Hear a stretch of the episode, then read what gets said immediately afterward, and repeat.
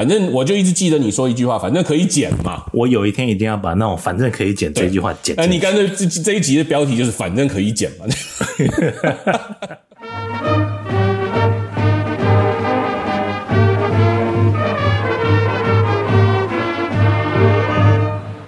大家好，欢迎来到建中夜奇队第十一届 Podcast。今天邀请到的来宾是君子不重则不威的王威。Hello， 大家好。很高兴来到来到这里。王威是第一个呃，等于是说我们这一届同学里面第一个离开台湾到异地打拼的同学，所以可以请你先简短的跟大家介绍一下，大家在过去二二三十年你的约略的呃经历、呃。好啊，我基本上从乐队毕业以后，我去了成功岭，然后去。上在台湾上大学上了一个月，然后就跟全家一起移民到美国。那刚来美国呢，基本上就是上大学嘛。那头四年，呃，上完大学然后就出来工作，嗯，呀、yeah, ，基本上就是从高中毕业之后就在美国生活，那一直是在加州生活，到最近几年搬到奥勒冈州。有一些什么呢？什么可以讲呢？就是大学生活。其实有一些蛮相似，但是又不太一样的地方，跟跟至少我在台湾上大学一个月的这个经验，嗯，之后上完大学就踏入职场，踏入职场呢，我去了一个呃软体公司，那在那里一做就是二十二年，二十二年，对呀，然后是去年终于下定决心要跳槽到另外一个公司。不过基本上就是说好像说觉得这二三十年其实说顺利也蛮顺利，没有那种很让人意想不到或是意料不到的一些什么经历，那就是就是觉得从上完大学出社会进入职场，然后结婚生子买车买房，反正好像就是人生该有的一步一步都是这样。那但是呢又觉得说好像在这个所谓的异地吧，就是台湾跟美国呃，文化上也有一些差异，有一些学习，有一些经验，这个各中甘甘苦只有自己知道，但是有一些是觉得是说可以，也许可以跟同学分享的的几个点吧。嗯，哎、嗯欸，我都我都忘了你有去过成功岭，我去过，对我都忘记了。我我唯一记得成功岭的就是我我们去打靶过，然后我记得打靶好像是一人发三颗子弹吧，我记得。不是特别清楚，反正三颗子弹，然后最后我的那个靶子回来的时候有四颗洞，所以 either 是我非常厉害，或者是我隔壁的非常差。刚刚听你讲，其实其实蛮好奇的，尤其我们大概大部分的同学应该都是在台湾完成大学学业，绝大部分，那你算是少数，就是呃，就是甚至是可以说是两边都有，两边都有念到，虽然在台湾只有一个月，那你可以跟大家分享一下，你觉得？有哪一些不同的的地方？嗯嗯，在这种中国人或是亚洲人的教育方式跟在美国受的这些教育的理念，其实有蛮大的差别。那我记得我刚来美国的时候，一开始就是说要申请大学嘛，那申请大学在美国很注重的就是你的高中成绩啊，然后你的这个课外活动啊这些。那虽然也不敢讲说我在建中成绩有多好。啊，总是觉得建中台湾第一高中这个应该不能太差吧，但是拿你高中的成绩单，然后你换算成美国的这个所谓的 G P A 啊、呃，那我记得那时候好像换算完大概是二点多啊，二点多呢，然后那个这个美国美国的这个学校的这个这个 counselor 一, 一看呢就说啊、嗯，我建议你先去先去大社区大学上吧，就是社区大学可以让你让你的这个。呃，把你的程度提升到跟其他在美国同年纪的这个呃学生当中，应该会比较呃会会就是比较能够有有帮助。那我想说，我这也没这么差吧，在台湾念高中，中文怎么出来变成？那其实我觉得这个第一个就是一个就是好像在美国，他不是只注重你的成绩，这是第一个，就是他很看重课外活动。第二个就是我觉得他在美国是比较这种。呃，怎么讲呢？是比较鼓励性的。所以很多老师，甚至我我太太后来她自己当老师，她就说，你只要有做作业，我就给你我就给你分数，就是鼓励你要去做。那做得好不好，对不对？那当然也是一个，就是你有没有学习到。但是他们看重的是你学习的过程，你学习到东西，而不是我觉得在台湾的教育就比较是你背了多少，那你实际上有没有了解？你理解以后，你有没有自己新的想法？那都不重要，就是重点就是你的答案跟标准答案差多少。一开始求学其实也不是那么一帆风顺吧，应该怎么讲？那所以我来美国之后，先去上的是社区大学，那上了一年半的社区大学，然后才转到呃四年的大学。那不过一开始说实在。嗯，是不是 Foothill？ 呃，不是 ，Foothill 是在在在那个呃 Bay Area。那我一开始来美国的时候是在呃南加州，在洛杉矶那边，所以就是在当地的一个社区大学。嗯、那后来进了社区大学才知道说，呃，其实我们的教育就理论的程度来讲，其实是比他们高很多。因为我记得刚上社区大学又去上什么数学啊、物理啊，就是那种通识课嘛。然后第一堂课进去就发现他讲的整年的整个课程的大纲，我们在高中都上都上过了。然后我就想说啊，好，那这个既然都上过了，反正就当作是练英文吧。所以第一学期、第二学期每一堂课都是我的英文课，不管是数理科还是英还是文科，那至少老师用英文讲嘛，那我就去去当去去去练听英文吧。嗯。那后来慢慢就觉得说啊，那这个其实我学过了，所以后来就变成我能够一次拿很多课，主要就是为了把这个成绩，不是说成绩啊，就是成绩单上说哦，我这个课我修过了，这个课我修过了，那就是为的是说，那所以等到要升大三的时候，你能够成绩好，成绩单上看起来好一点，可以去跟别的学生竞争，说可以转学到四年的大学。虽然在台湾也学了嗯。不少年的英文，那当然我还记得这个，总不能给我们亲爱的裘老大丢脸嘛。来来来美国，虽然那种上了好几年他的英文课，不过呢，说实在来美国这个，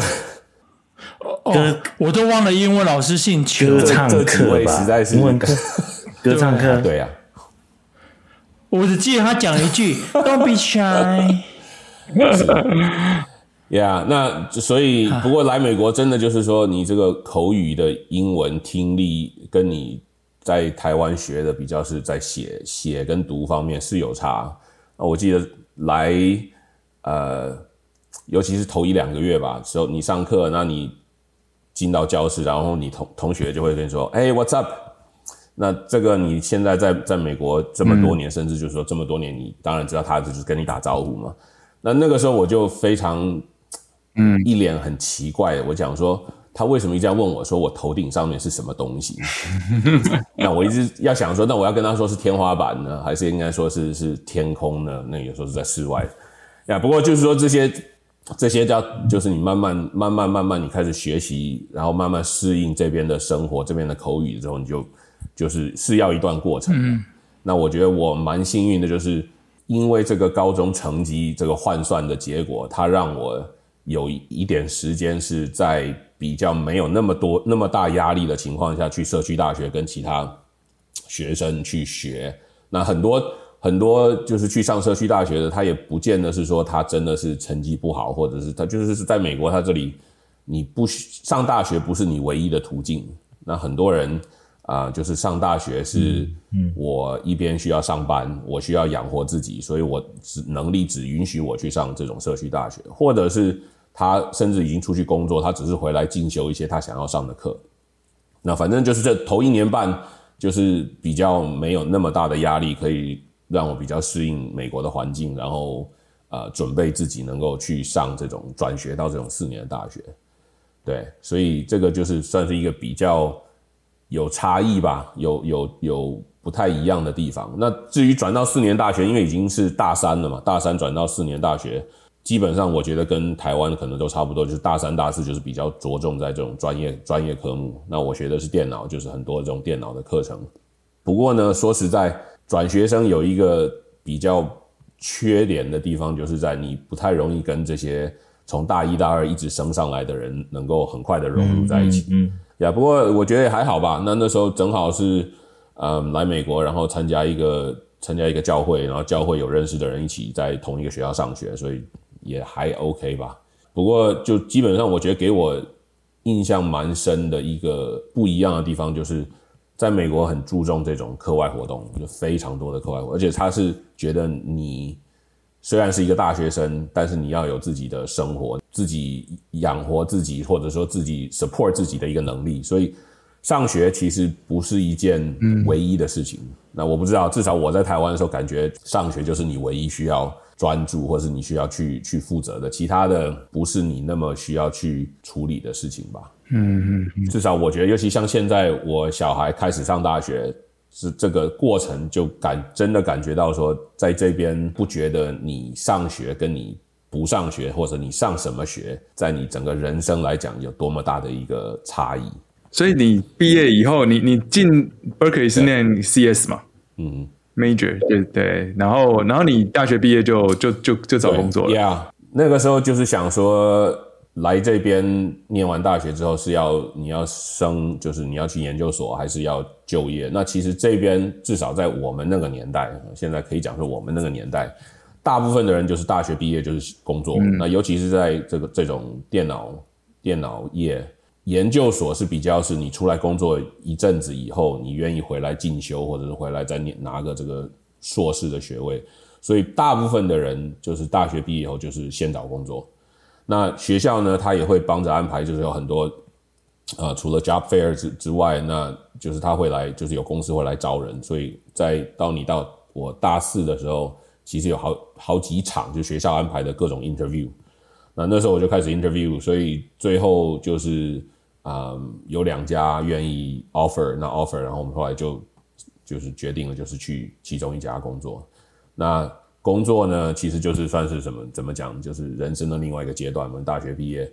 啊、嗯，然后就在里面也就混了二十几年，这样一一转眼这个二十年就就就过了。那我那个时候是去一个金融软体的一个一个公司叫 Intuit， 一开始进去，嗯，从当然是从最基层开始做。那一开始我进去是做测试 testing， 就是 quality control， 然后其实一路上也碰到一些贵人吧，就是有一些这个在当我的 manager 的时候，他们等于是说看你一个新来的，或者是看你一个比较没有什么经验的，他愿意带着你。然后把把他的经验交给你的，这碰到几个，那就是一路走来，从一开始做测试，后来去写程式，然后写完程式之后有几年去做这个 product manager， 应该叫什么产品经理，然后从这个 product manager 又回来做这个 architect， 然后 architect， 然后呃大概一四年的时候，呃一五年的时候。嗯，被那个时候的老板说怂恿说你要不要来做来管人，去进进入管理层，呀、yeah ，那就基本上二十几年就也算是各个职各个职位就是轮一圈吧，看看自己有什么，呃，一开始是看说对你这个你对于这个职位你有有没有兴趣，你如果有兴趣，你有没有想要在这个这样的这个职位上继续发展？那因为我觉得在美国。也不能讲说都是这样，至少在我们那个公司或者是在这个高科技的行业里，说实在大部分都是你不进管理层你就没有办法所谓的往上爬吧。那虽然你做科技的，就是你如果做是非常是自己 technical 的东西，你最多就升到一个 architect 或者是一个升到一个这个呃 senior staff， 等于是替别人做事，有点这样讲。但是呢，我们公司那个时候后来那一阵子就他就开始提倡说啊，不是说不是所有人都一定要进管理层的才能继续往上升，所以他开始有一些嗯调整，就是说你如果你要只是说你要做技术，我不想要管人，但是他也给你给你规划到一个可以你可以继续往上升，甚至你可以升到跟这个呃 V P 一样高阶的这种职位的的地的地步。那那时候就很很挣扎说，那我到底是要继续走这个 technical 呢，还是我要去管人呢？那那时候其实也挣扎了好几年。那一直我觉得我比较是那种不太愿意去处理人跟人之间的这种复杂关系的人。那我觉得我可以跟人家哈拉，我可以跟人家保持这种啊你好我好的关系。那我觉得做你如果真的是去进一个管理层，你要常常处理人跟人之间的摩擦，人跟人之间的不合，我觉得我不是很愿意去碰这些，所以很多年我都跟我各个老板说、嗯、我对那没兴趣，你就把 project 给我，我帮你做好。那到后来其实就是可能到一四年一五年的时候碰到那个 manager， 我觉得也是其中一个贵人吧，反正他就讲说，那你既然你也做那么多，那你难道不想说有更大的影响力吗？你难道不想说这个可以说不需要你亲自动手，然后你可以有你的有时间可以去发，就是这个设计更高阶的，或者是去管这些更复杂的一些事情。那后来我说好吧，那试试吧呀、yeah, 所以从那个时候开始进入所谓的管理层嘛，从从这个第一线的这个呃 manager 开始，然后到慢慢开始管到一个全球的不同国家有都有人，也是一个过程吧。我觉得这二十几年来，我其实是蛮感谢这个公司，蛮感谢我碰到的几有几个 manager， 他给你机会，然后你当然你一部分你你也要自己抓住这个机会去去说，我愿意去试。不过你刚刚提到你们公司后来也有在 promote dual ladder 嘛 ，technical ladder， 它你还是可以一路往上升。不过听起来他们还是一直问你说，哎，你有没有兴趣往 people management 走？所以显然他们应该是看到你有这方面的 potential， 虽然你一直说 no no no， 还是原本的东西做不好啊？对，或者是我的技术方面实在是太烂了，是for your own good， 你要不要考虑一下换个跑道？我我帮文蔚补充一下啦，因为其实我记得那时候那个大学毕业以后，然后我就听应该是陈俊华学弟讲说、哦、就是文蔚就是呃我们是 software 嘛，因为我也是嘛，我是算我是台大资管系嘛，对，然后因为他进了那个就是做 Quick 那一家，我说我、哦、那一家很赚钱欸，因为他 dominate 整个台湾、欸、台北台湾 的, 的市占率是美国是 百分之九十 吧、嗯、对对对对对对，不止吧， 对, 對, 對, 對，然后其实其实其实是一家很大的软体公司啦，对啊，一万多人。那我觉得就是像像我，我会觉得软体的，虽然说大家说哦，公司 size 不见得会赢啊什么的，但我我还是说这些有赚钱的大大公司还是真的还蛮厉害的。所以我那时候说哦，我进去很久，然后后来就王威还因为这样还去考了 C P A。你你是不是有去考会计师啊？我记得。也、yeah, 不过那个是那个是其实是嗯，算是一个 midlife crisis 的一个一个中年危机的一个起点，我觉得。因为做做我们公司是做这种金融理财的，那所以我在里面做了几年之后发现说，那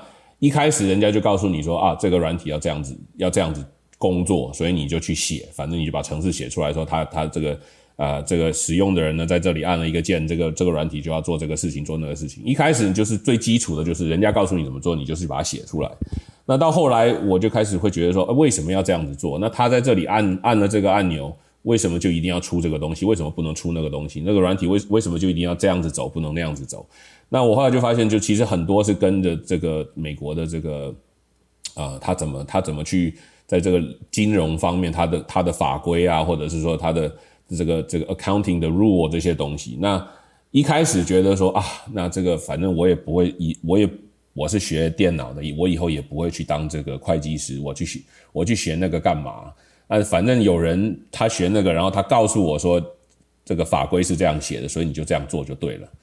那可是后来呢，其实我我就开始想一个问题说，你说这个高科技它的流动性这么大，然后它的这个汰换率又这么高，那一一下没几年就出一个新的东西，就那时候那时候最最最热门最争议就是你是要打 .net 还是 Java， 然后后来再来就是你是要做写这个嗯 desktop 还是你要写写这个 web， right？ 然后 web 又从这个呃什么 一点零 变成 web 二点零， 然后就开始就是很多这种发展。然后我就在想说，那这个每年都有这么多这个从大学毕业，他们学的都是最新的，那你在跟他们这样的一个环境里，你有多少年的竞争力？那我觉得这个当然也不是只有我会去想，那尤其说你说像运动员啊什么，他们也都知道说你的这个你的 career 就只有那么几年，或者就这么几十几年。那那个时候我就在想说，那我要如果说等到我四五十岁，我还写不写得动？我还有什么样的竞争力可以可以跟人家去去在这个职场上去竞争？那后来就想说啊，那如果说你人越老，什么东西越值钱啊？那应该是经验吧？那你经验是唯一你大学毕业出来的人不会有的，你不可能大学一毕业出来就有好几十年工作经验，那所以我想说，那什么东西是经验越多越值钱？我就想到说，那既然我是做做这个金融软体，那也许做这个去去学个会计师，我觉得应该会计师是越有经验越值钱吧。所以那时候是因为这个原因说，好，那我要不要去去进修一下？那刚好是公学这个公司有有这种这种福利，就是说你如果去学这种公司觉得对他有帮助的，那当然对你也有帮助，然后你也有兴趣去学的，他他愿意补助一些这个学费。所以呢，就是是我后来有去念研，就算是念研究所吧，金融研究所。对啊，那这个我学的这个也其实也不是什么什么有名的大学或者学校，就是是一个网网络大学。然后呢，他学位呢基本上就是帮助你最后去考这个会计师。那到那个时候我就想说，我是不是真的会进入去做 accountant？ 那我后来去看了一下，这个 accountant 除了你要有这个这个学位，然后有这个执照之外，你要你每年还要多要有多少多少个小时的这个呃 practice， 然后你需要多少多少个小时，你真正在这这一行来呃工作，你才能够在在呃 keep 你的执照。那我想说，那基本上是不太可能，所以最后几堂没有学。呃，这个后来其实就也就不了了之吧，因为读完有没有用，其实也有用。到后来就是在公司，人家就会说啊，你这个这个这个谁这个王威是有有这个背景，有这个 C P A 的 domain expert 这个 knowledge 的，所以所以他们会来问说啊，你这个应该怎么做，或者说啊，这个是为什么是这样要这样做？那但是你说真的，除了这个之外，嗯、有什么实质在这个？career 上有什么帮助？倒倒倒也没有吧。毅然决然离开 Intuit 二十二年耶，然后 move 了。对啊，你你的想法是什么？我觉得一个就是说，我在这个公司二十几年，那其实我过去就是从我离开之前，过去这七年做的基本上是同一个东西。那同一个东西在同一个领域，然后唯一不一样就是这七年换了三批人。第一批老板，然后大部分人进来，然后弄了。也也不能说不好，反正弄得也不错，但是可能没有达到他的预期，所以管理层换，他就是他们走，然后也许有人就走，有人留下没有没走，然后后来第二批又进来一批老板，然后又做了，然后到到现到我走之前是第三批。那当然每一批都是一进来的人都是很有抱负，很有理想啊！我现在接了这个这个 group， 这个 group 有七八十人，一百多个人，然后做完了发现，嗯，就是这有有问题嘛。那当然每个每个公司每个每个方面每个 project 都会有问题，然后到他发现他做不出来，或者说做的跟他预期不一样，他就说啊，那反正我还有更好的机会，我就走。那对于我来讲，因为在这里我已经看了三三轮了，基本上三轮除了人不一样之外，东西、嗯、东西差不多，做的决定也差不多、嗯，方向也差不多。那做到后来，我觉得，要么我自己出来做，那要么不然我就换点别的做吧。那所以这个是一个原因。那我觉得就是在这里，我觉得已经没有我可以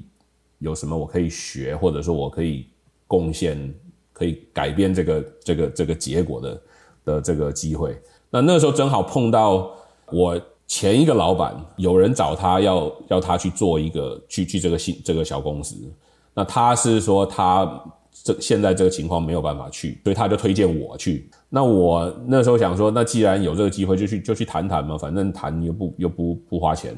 那最多就是谈不成。所以自己不跳火坑就叫你跳，就对了。不过这个这个火坑呢，现在看起来好像还可以的。对，那最主要的是因为这个火坑的新害了一个 C E O， 他的 C E O 其实以前在我们公司做过，我在他底下。那我觉得他是很有远见的一个人，嗯、那所以我觉得说，那既然他他愿意来这个公司做 C E O， 可以去试试吧，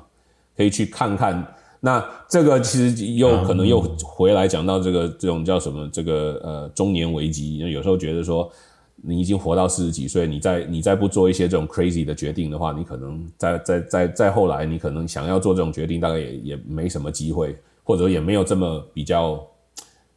呃，让你可以觉得说，就算这个是一个不是那么那么明智的决定，但是你还可以 recover， 就是说你真的来了，甚至你做了几个月、几年，然后你发现啊，其实也没也没怎么样，甚至你觉得说啊，这在来这里赚的钱还没那里多，或者是福利还没那里好，那你至少还有一点机会说，那我可不可以再回去那那个方向？我觉得如果你到了快五十甚至超过五十，那基本上你就是定在那里了，除非你是真的说我好我我不去在美国这种 corporate culture 做了，我自己出来开小生意或者是去做一些什么完全不一样的，要不然基本上就到那个到那个年纪大概就是那个样子。那我觉得我现在还可能有一点点机会，那我就说、啊、好吧，那就干脆来试试。我从来没有做过小公司，我从来没有做过我现在做的这个领域、嗯、那我也从来没有、呃、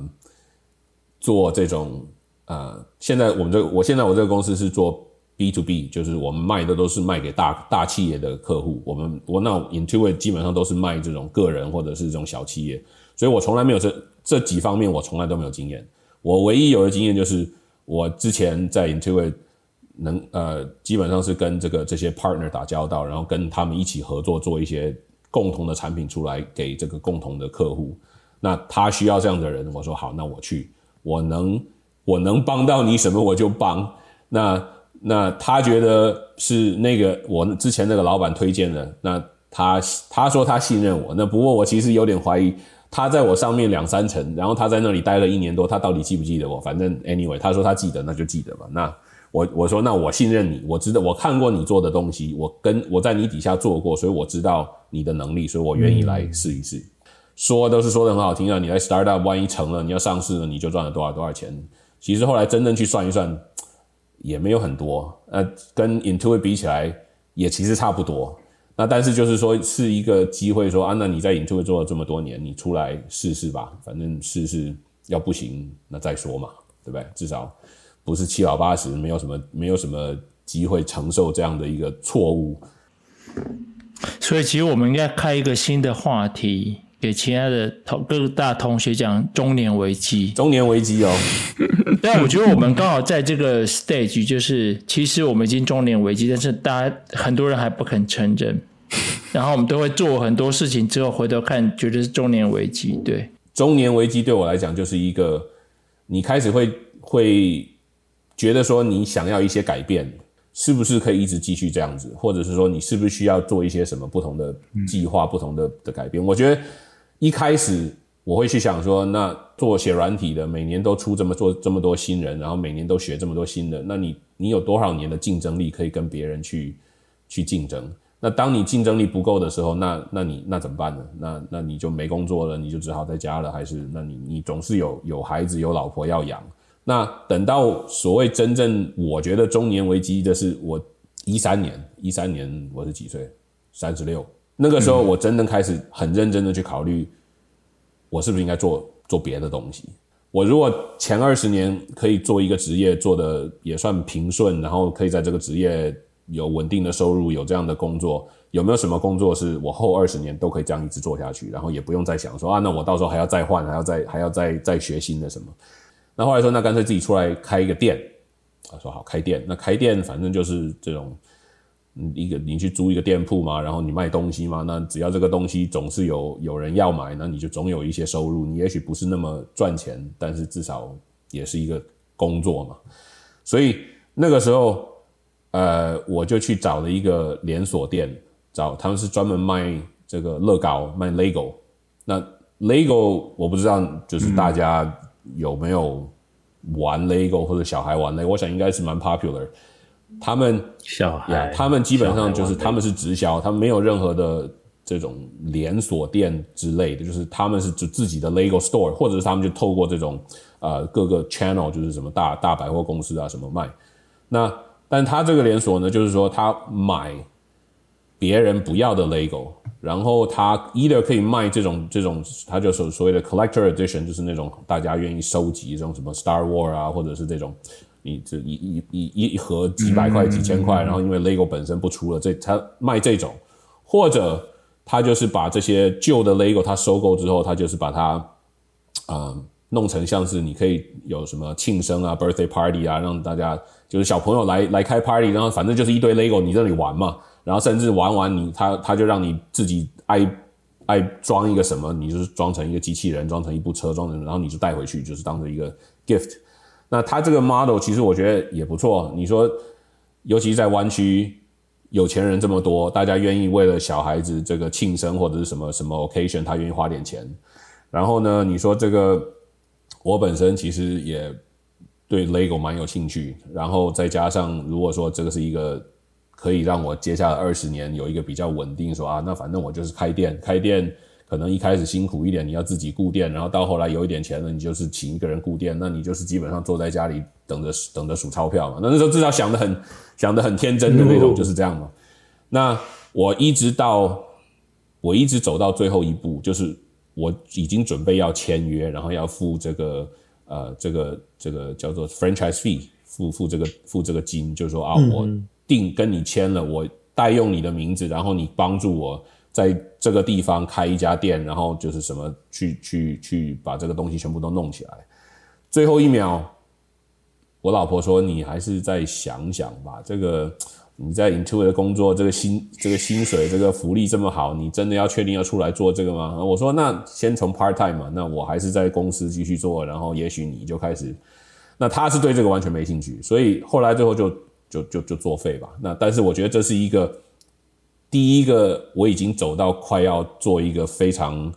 跟跟我之前或是跟我现在这个行业完全没有关系的一个决定。嗯嗯嗯、第二个就是搬家。那时候我在我在湾区住了十五年，然后公司也在那里，然后所有的朋友、所有的同事都在那里。你然后后来我们就就就决定说要搬搬到 Oregon。那这个决定其实。回想起来也算是一个蛮突兀的一个决定，就是你没有什么什么迹象，就是说为什么要搬，呃，迹象 actually 是有，为什么要搬是有，但是为什么要搬到 Oregon， 为什么要做这么大的一个转变，也就是我常常跟人家讲说，我就是那天早上起床下错边，从下床下错边呢，就觉得啊，这个湾区实在是又挤又人又多又贵。那干脆搬家吧。二零一四年的 Thanksgiving 做的决定，然后二零一五年一月我们就一个周一个长周末我们就飞到 Oregon， 一天我们就看了十八个社区，哇哦！然后我们就开始就开始很认真的在找我们要搬到 Oregon 要搬到哪里。一月开始找，四月就买房，然后八月就搬家，就是六个月之内我们就搬了。那这个我觉得，嗯，回想起来也是一个，就是说，怎么讲？你到中年有点不安于现状，或者讲说，嗯，你至少还有一些机会。你如果一直在在湾区待下去，是不是你想要的？就是这个会不会是你之后会，你如果没有做这样的决定会，会会后悔的？为什么会选 Oregon？ 为什么会选 Oregon？ 这是一个好问题。我们之前有就是在。西岸就是从从加州一直到西雅图这这一段有有有有过好几个 trip。那之前一直就是说啊，因为是放假要要旅游嘛，那旅游我们是比较我自我太太是比较 prefer 不坐飞机，那不坐飞机那就西海岸就是上下开嘛。那有来过 Oregon， 觉得 Oregon 其实不错，就是它的生活比较没有那么快，然后就是它节步调比较慢，然后它的环境又不错。我是希望搬离湾区，搬到一个不要那么大的城市。那那我太太那时候是说，啊，那干脆既然要搬，我们买个新房嘛。那我不知道你们有在湾区待过的，你就知道在湾区买一个新房，那这个你要么就是再再多背三十年的贷款，要么就是你是你是参加什么公司得了股票一夜致富那种。嗯，哎，讲到 Oregon， 其实让我想到哪一年啊？一九九八年。嗯哼，我们去美国玩的时候，哎，刚好在这边四个人，对吧？我们那时候还有谁？李一冰、李斌、李天行、老头、老头、老头、李奎雄、李奎雄，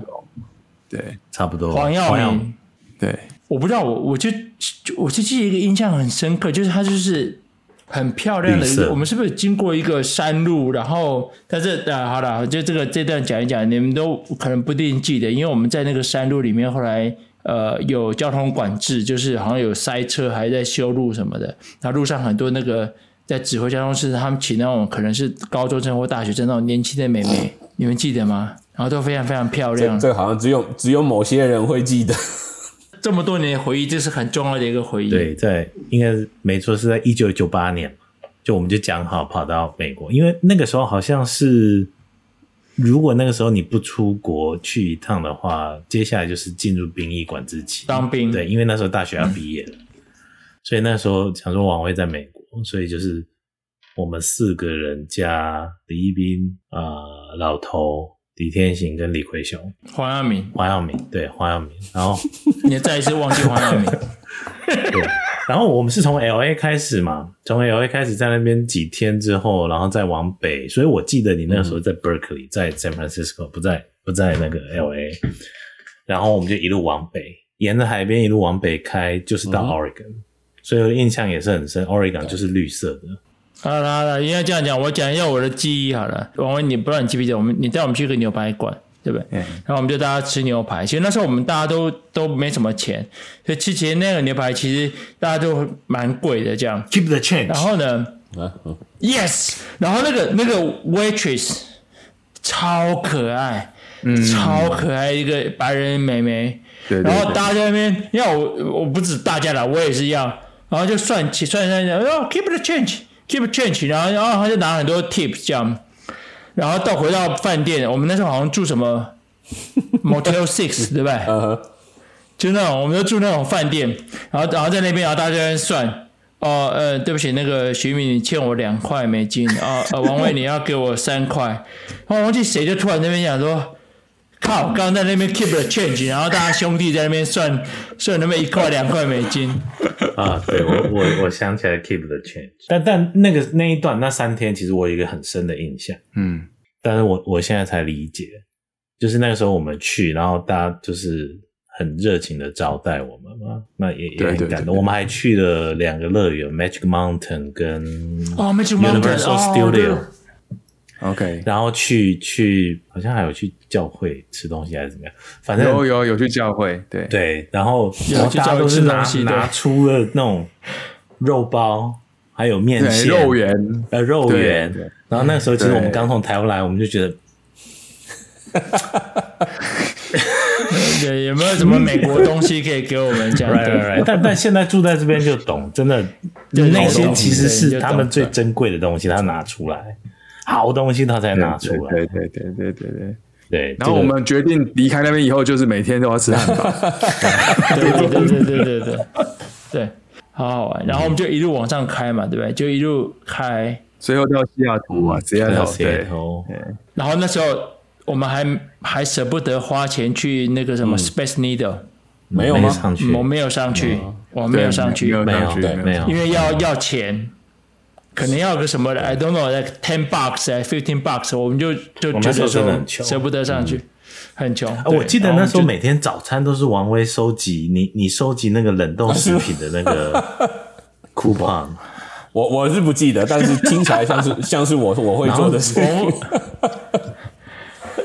对对对对对对对对，大学的时候收集 coupon 很就是冷冻食品的 coupon 啊，然后。然后我们就可以免费吃，然后你就是把包装留下来之后，你就可以再换。Uh-huh.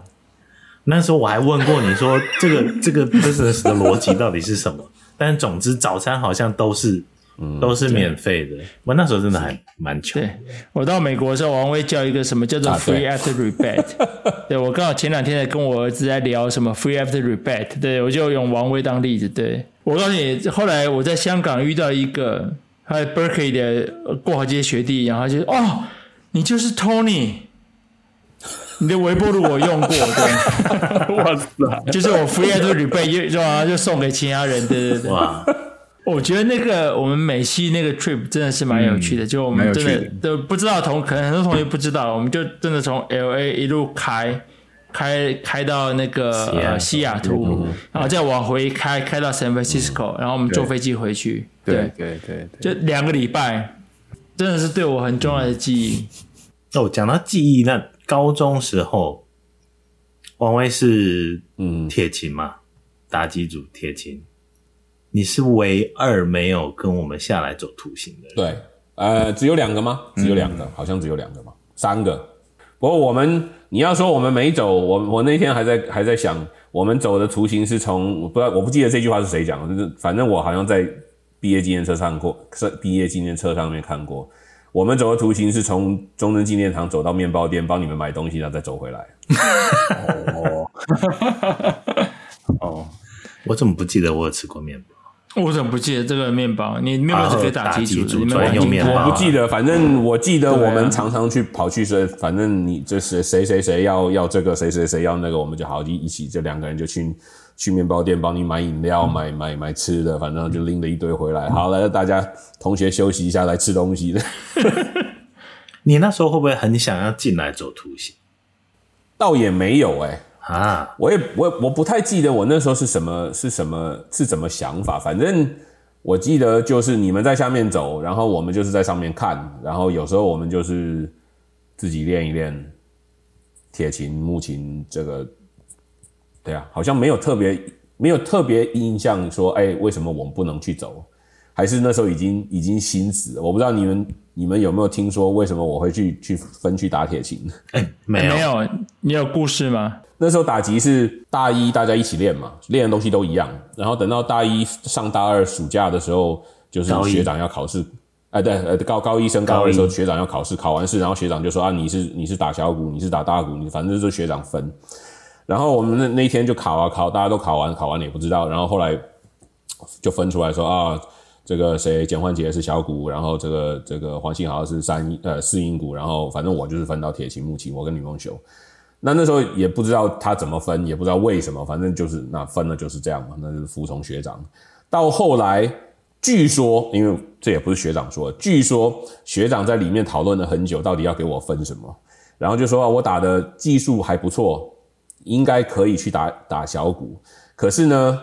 听说他他们的 concern 是说，因为呃某个人有一点微凸的小腹，所以这个。这个小鼓背上以后，那个鼓面会跟其他人不太不太平，所以哦，好伤人哦！那干脆去打铁琴、拿木琴好了。说哦，好吧。王威，其实大家对你盖新房子很有兴趣，嗯、你可以跟我们分享一下整个 overall， 譬如说为什么决定要自己盖，嗯嗯、到整个过程，嗯、到你现在盖好住在那里。其实说实在，一开始没有想到要盖房，算是一个玩笑吧。因为那时候我不记得，我记得是一个呃一个冬天，可能也是在看了一本杂志。嗯，那时候就是有一本应该是 triple A 的杂志吧，反正就他就介绍什么来年新款的车啊，然后有车，然后就有介绍这种跑车啊什么。然后我就突然看到一部说，哎、欸，这部看的看起来不错，看起来挺好看的。那这个可能也是中年危机吧，反正就是说啊，反正没没没买过这种敞篷小跑车，然后我就我就让我儿子看，我就说哎，这个这个车真的真的不错。那可是呢，我们那我们那个房子呢，我想大部分在这边，至少我们知道的，大部分的人都会把车库当作储藏间，把所有家里不需要的杂七杂八，甚至垃圾什么，反正就塞车库。然后车怎么办呢？车就放放放外面的那个车道上。然后我们就讲说，啊，那你买这部车，如果要买的话，那这么贵。然后又这么这么好，那你总该先把车库清出来吧。然后想说啊，车库里面这么多杂七杂八，怎么可能清得完？所以那干脆盖一个新房好了，盖一个三三个车库的的新房。所以你要严格来讲，为什么要盖房？是因为要买车。那当然，现在盖完之后发现没钱买车，但是但是一开始其实是这样，有一点半开玩笑。然后那你要买车，那你先盖个新房，你也至少有地方放车嘛。然后后来真的就开始找，我们一开始说那买新房，那你要盖什么样的房？所以我们其实在网络上找了一个，呃，就是专门做这个房子 design 的一个公司。那他们的公司基本上就是画出各种不同房子的设计图，然后就在网上卖。啊，我们就找啊找啊，结果那个时候我也不知道为什么，我太太其实比我更热衷去那个网站去找。然后她有一天她跟我说：“哎，我找到一个我觉得不错的。”然后他我们然后我就看了、啊，然后就看就看到是现在现在我们盖的这个房子，我想说哎这不错啊，三层呃两层楼，但是它的地下室是一个这种有采光也可以出去，就是基本上是盖在一个山坡上嘛，然后 total 三层嘛，嗯、一楼二楼跟地下室，然后三个车库，嗯、然后有然后就说哎那这不错，那那你是真的有兴趣要要盖要买，还是只是就是说说？然后就说反正也不着急，我们也不是没房子住，也不是说要。一定要搬，就是说，那你就看看吧。然、啊、后我就真的开始看了、啊。那我们想说，因为要自己盖房，所以只能买地，那因为不太容易说买到是正好是他盖这个的房子，所以那就开始看地。那 Oregon 呢，其实不像加州，其实很多地，啊，而且很多人在卖地，所以我们就开始看地。从二零我记得二零一八年开始看，先看到一块在山坡上的地，离我们家其实不远，看然后甚至也呃那个卖地的那个人呢，他其实他整片山都是他的，然后他之前可能一九七几年他已经卖了好多地，然后他现在他说他他不想要管，他想要就是要搬搬走，所以他把剩下几块地拿出来卖。然后我们就跟他讲说，哎，我们有这个有这个房子的设计，然后我们现在看的是山坡地，你知道这里有一块我们有兴趣，可是我们不知道不知道找谁盖。他说哦，这样我给你介绍一个，所以我们帮我们盖房的那个人也是这个第一个我们看地的这个这个卖主介绍的。然后那个那个嗯。盖房子他也来，他就是看说啊、哦，那这样子是这样这样这样，所以他就说，哎，这个地也可以。反正我们就真的开那个时候才才开始认真的开始在讨论说啊，那要如果要盖这个房，那要这样的地这样的地，然后大概要多少钱？我记得我们总共看了三四块地，每一次都看到要签约了，就是看到说啊，这个钱我们可以接受，或者是最后都某一些原因就是啊，好像还不是那么好，所以最后又放弃。一直到我们看到我们现在这一块。那看了是算是我太太，她说是她看的所有地里面她最满意的。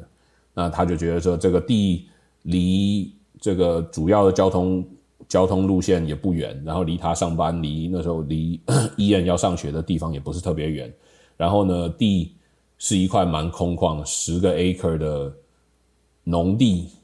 那那时候也不知道，就说那反正就觉得这个地好，然后是有一个小一点不是那么陡的斜坡，正好盖这个盖这个房，然后这个价钱又觉得蛮蛮合适，因为那时候我记得在比较市区里面，也不能说市区啊，就是在 Oregon 的市区吧，也是有地，但是比较贵。那在这边算比较郊区一点，比较便宜，然后地还大，然后最后就定就说好，那就买这块地，然后买完。再就就决定要就是要盖房，那买地就是为了要盖房。从这个买了地开始，这个接下来的这十八个月就是学了很多很多，从来不知道应该要去考虑，不知道会会发生，不知道应该要怎么去做决定的事情。就是你说在美国至少买房，你就觉得房已经在那里，所以像什么水啊、电啊、下水道这些你都不需要去不需要去想的事情，就是你买了房你就什么都有。那买了这个地之后，第一个你要变更，从农农业用地变成住宅地，这个你要去去申请，然后呃变更了以后，它唯一的好处是在在美国每一块地都一定会有电，就是电可以拉可以拉到你这个地，所以电有，想说那有电，那水水是要自己挖水井呢，还是说它这个有什么自来水的管？反正也是要到处到处去问。然后呢，开始盖，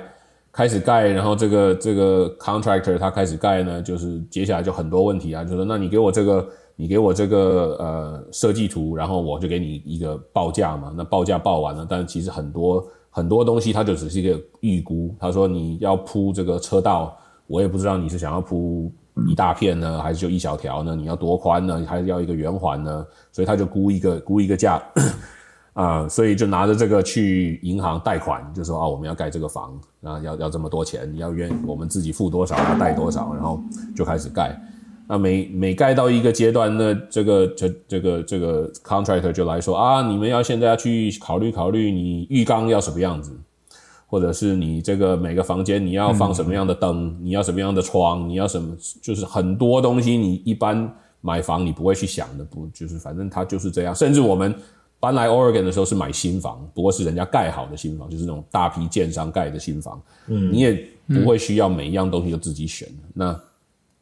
等到我们自己盖房的时候，就是什么都是自己选的呀。Yeah, 然后正好又碰到这个 COVID， 我们是。二零二零年二月动工，然后三月就 lockdown， 然后二零二零年 COVID 开始之后，我我不知道你们你们知不知道，那个 summer 又是大火，就是加州跟奥勒冈有哦，加州大火，对对对对对，然后这个我们这后来就就就在开玩笑说，这栋房子是经过各种天灾人祸之后盖出来的，反正就是这这个阶段。那还好，就是这 COVID 刚开始的时候，虽然说 lockdown， 但是这种空在你在空旷的地方盖房，人家就继续盖嘛，就是只是就是说，嗯，进度可能稍微慢一点。然后再来就是 COVID 完了，就是也不是完了 COVID 开始之后就是这个物价飞涨，那这个那木材一天可以涨个七八次，然后涨完了可能就是三倍的价钱什么。那我觉得我们其实蛮幸运，我们那时候他估价的时候是在 COVID 之前，所以估的价就是就是很多东西就是已经 lock in 就是这个价钱。那他们、yeah, 他们 honor 这个价钱，你已经说了是这个价钱，然后我已经付了定金，嗯、所以他就必须要 honor。那可能这个可能就是各个建材建材商啊，或者是什么这些他自行吸收，或者他本来就有存货，我也不知道。反正我们我们其实是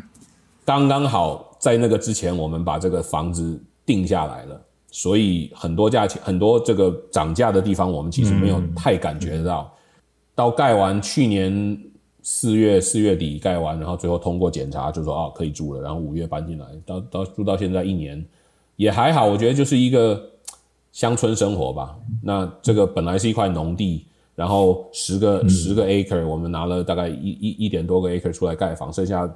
八八个 acre 干嘛呢？就你也不能干嘛，你说都你的，对啊，都我的、啊。我刚刚查了一下，十个 acre 是一万三千多平，对啊，那。总你也不能说，那我就把它当后院，然后长杂草的时候开个开个除草机去可去开，这个可能开好几天开不完，所以所以、嗯、对对，所以所以现在那一块，所以后来我们现在是其实蛮幸运的，我们哎说到这个，我们这个是一个很小的社区，大概七八家，所以我们真的从五五五十万搬到五万、嗯，现在搬到人。不大概不到十家的一个一个一个七八家一个小地方。那我们很幸运，我们对接的那个其实是一个农夫，在这里已经住了三代。那他就是有他有很大的一片地，他他自己在种。啊，我说那我们就把这八八个 acre 就租给你吧。我们也其实不是要拿来赚钱，只是你你种什么，你去你自己你自己决定，只要帮我们把这一块不要看得很乱，弄得杂草丛生就好了。对啊，所以现在就是让他种了。嗯，所以王威现在是地主啊，他住了一个， wow, 他请了一个佃农、这个。这个佃农比我有钱，好不好？这是穷地主跟富富佃农。哇，我很难想象，很难想象。那你刚刚说拿一个多 acre 出来盖房子，那也很大、欸。我我们这个我们这一栋三层楼大概五千两百 square feet， 四百八十三平。我讲讲到这个房子，就Ian已经去上大学了，就你跟你太太两个人住在这么大五百多平的房子，这个让我想到想到说，哎，那可以聊一下，就是你的家庭生活，Ian、嗯、还有你太太。Well, Ian 他现在他其实是一个不喜欢改变的人，其实从小就可以可以发现，他他的房间他的东西他都不喜欢变，甚至。觉得旧了他也不想要换新的，这个他就觉得他的他的东西就是最好的，所以他对于我们从加州搬到奥勒冈他也不不是那么热衷，其实那个时候其实是半哄半半半哄半骗的把他把他骗来了。那个时候啊，我不知道我有没有跟你们分享过，为了让他同意搬来，虽然也不是说他不同意我们就不搬，但就是为了让他能够好过一点，他陈建华你也许记得他的房间的那个门上面有一些贴纸，甚至他他的墙上也有一些贴纸。他喜欢那些就是小朋友嘛，你去什么牙医啊什么的，医生就给你一个贴纸啊，他就他就把所有东西都贴在他的墙上，然后贴在门上。我记得，我记得，我把我真的把他的房间的那个门拆下来带到 Oregon， 厉害，真的。然后他那个时候说他要那个门，我说好，你要这个门我就让他带。然后甚至到搬家公司。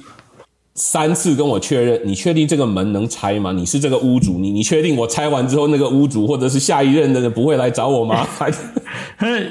我说你就拆，你拆完了，我想我找人买一个新的门把它装上去。不过就是后来，所以就搬搬搬来，然后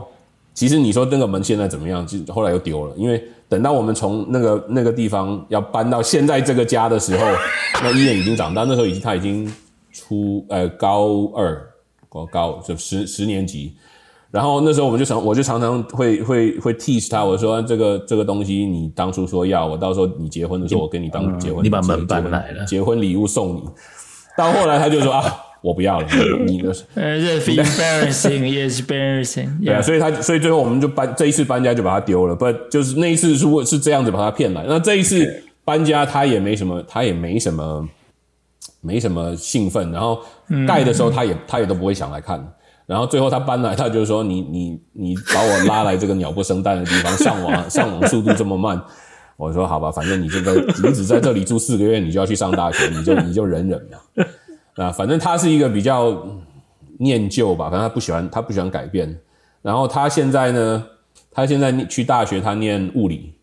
嗯，他就说他是比较那种理论型的，也不是那种实务型的。哦哦、那之前。我其实没有那么、oh. 那么说啊，这个要什么父承职业啊？我那我是做电脑的，他应该应该要去去做电脑什么？就从小就是随随他发展。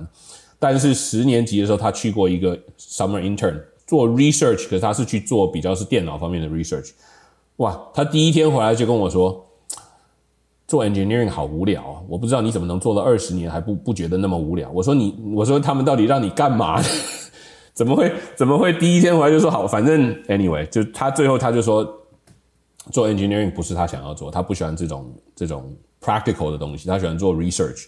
所以现在他就是去去上大学就去念物理，所以啊这个呃独立有 有, 有学物理学学数学蓝凯文这这这这些人，我应该要去好好向你们请教一下，这念这种东西出来的到底可以可以可以怎么样规划他的人生。那反正这个就是他。他现在就是他在这个华盛顿大学在西雅图啊、呃、念念物理系吧。哦呀，我我们家就一个，那我跟我太太呢，她是从国内来的，那我们是在 Berkeley 认识，然后就结婚，然后就互互相磨合吧。我是移民，她也是移民。那她她比他们家比我们晚两年，我们是九五年来。呀、yeah, 然后我们是在教会认识的，后来就就一起交往，然后最后结婚就。他是他是老师吧，他他在他其实在中国的时候就是他已经他们那里应该算什么三专吗二专就是是五专就是跟跟高中高中同一个 level 水平的，反正他那个毕业之后他就已经被分派去当老师。那来美国以后他念了一个这个 bachelor 之后他又是去当老师。那那时候我们住在湾区的时候，他是去那里的高中当中文老师，对啊，所以呃，这个 Ian 的中文呢， oh. 这个没有没有完全完全荒废，也就是他的功劳这样，对啊。然后来来 Oregon， 因为中国人少，所以学想学中文的比较少，所以他现在就是在学校当算什么算当了 assistant 吧，对啊。不过他他是他是对小朋友比较有一套，所以就把我们家就当两个小朋友教的。王伟，如果你有一个 take away 要给我们这群高中同学的话，那你会想要跟大家说什么？我我知道，我上个礼拜跟徐一鸣讲说啊，我应该先想一想，然后给你们发几个 topic。所以我昨天晚上就在想，说我到底要讲什么的时候，我就想着说，我们看待什么是成功，然后是你为了成功，你想要做些什么选择？我觉得你当你是在十几、二十几，跟你现在三四十岁的时候也不太一样。因为至少对于我来讲，之前可能所谓的成功就是非常刻板，就是你上一个好的大学，然后出来一个好的工作，有一个高收入啊，或者说至少有一个有一个呃稳定你做做的工作。但是现在就会觉得比较说是，可能是也是有一点生活过得不错，所以会开始会觉得说，这个工作虽然钱给的多，但是如果我不喜欢，我到底是不是要去？或者说这个这个地方虽然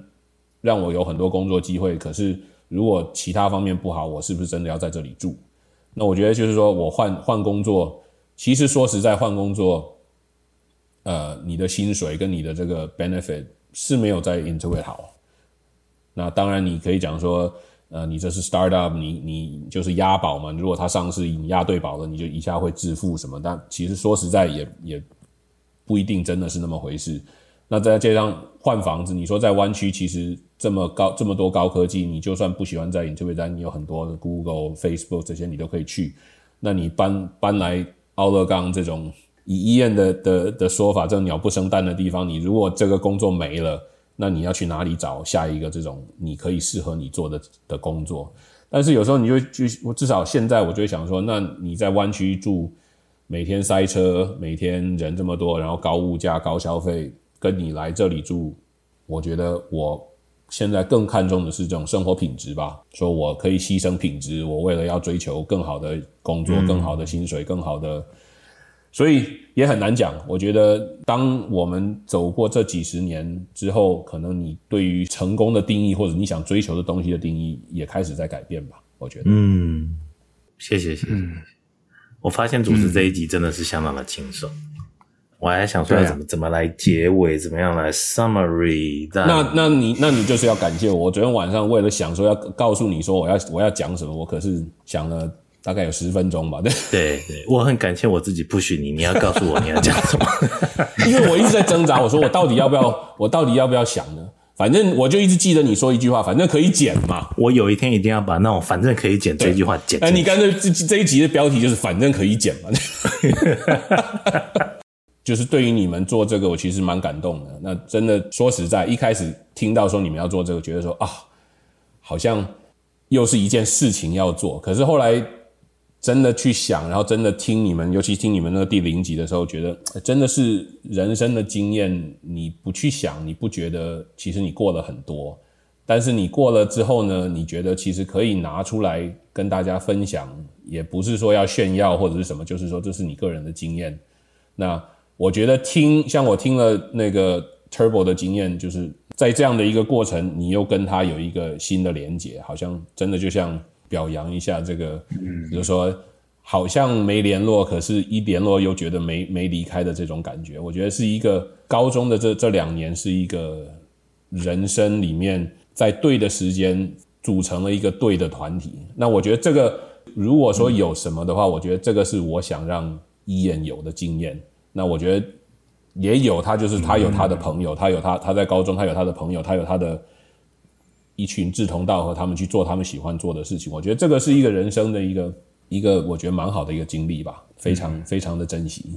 好，那我们今天今天真的聊得很开心哦，谢谢王威的时间。今天是我们聊最长的一集，真的是最长的一集。对对对 对, 对，谢谢谢谢谢谢，那个谢谢王威，谢谢、okay, 谢谢谢谢王威，拜拜。